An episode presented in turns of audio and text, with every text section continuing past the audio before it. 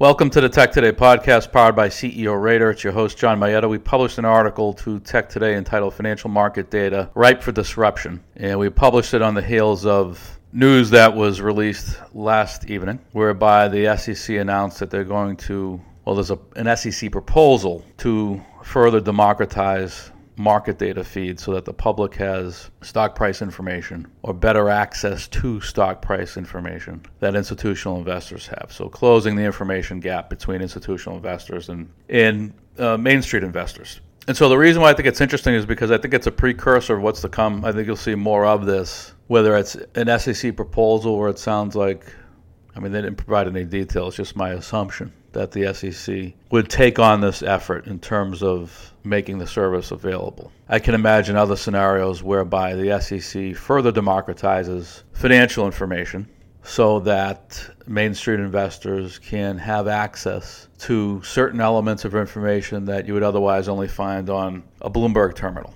or a FactSet terminal or Thomson Reuters / Refinitiv / soon to be the London Stock Exchange. I think increasingly, financial information is going to be submitted to the SEC in a form whereby it will be easier to ingest information as a user off of SEC's platform.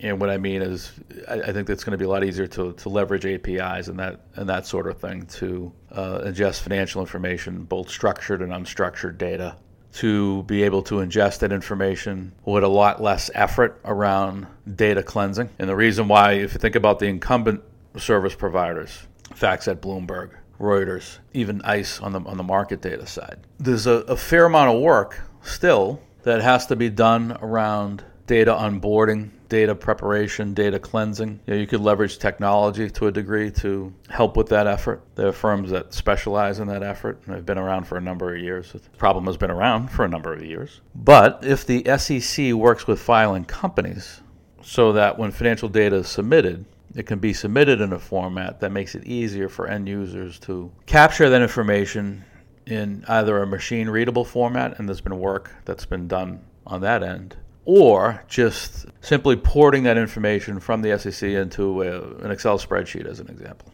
Yeah, I think you're going to see more of that. And I think that the competitive barriers to entry that the incumbents have, which is largely the expense around data cleansing, data preparation, that expense is going to have to go away in large part. When you look at the mega trends around the end users, right? So buy-side institutional investors. Increasingly, those assets are moving to passive investment vehicles, ETFs and such. So you have had and you'll continue to have fee compression.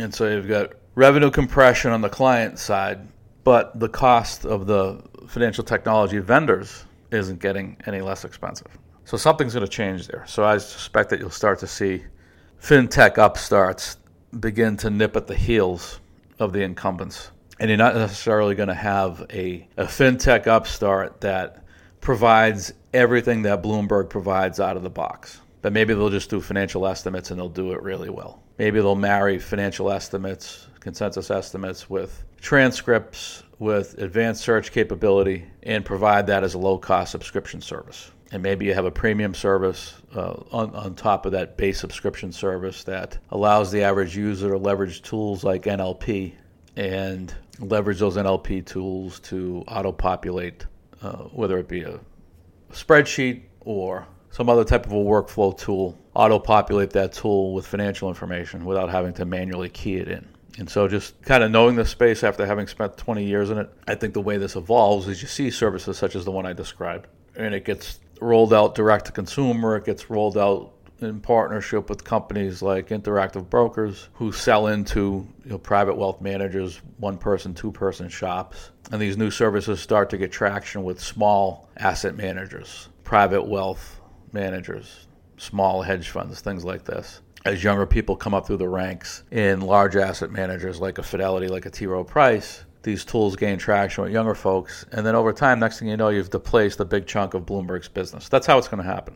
Just because Bloomberg has been the dominant player doesn't mean that 20 years from now they're going to be the dominant fintech company. That hasn't been the case anywhere in software. Incumbents aren't the one that drive innovation and disruption anytime there's innovation and disruption in a particular industry vertical. So let's see what comes of this SEC proposal. That's all for now. See you next time.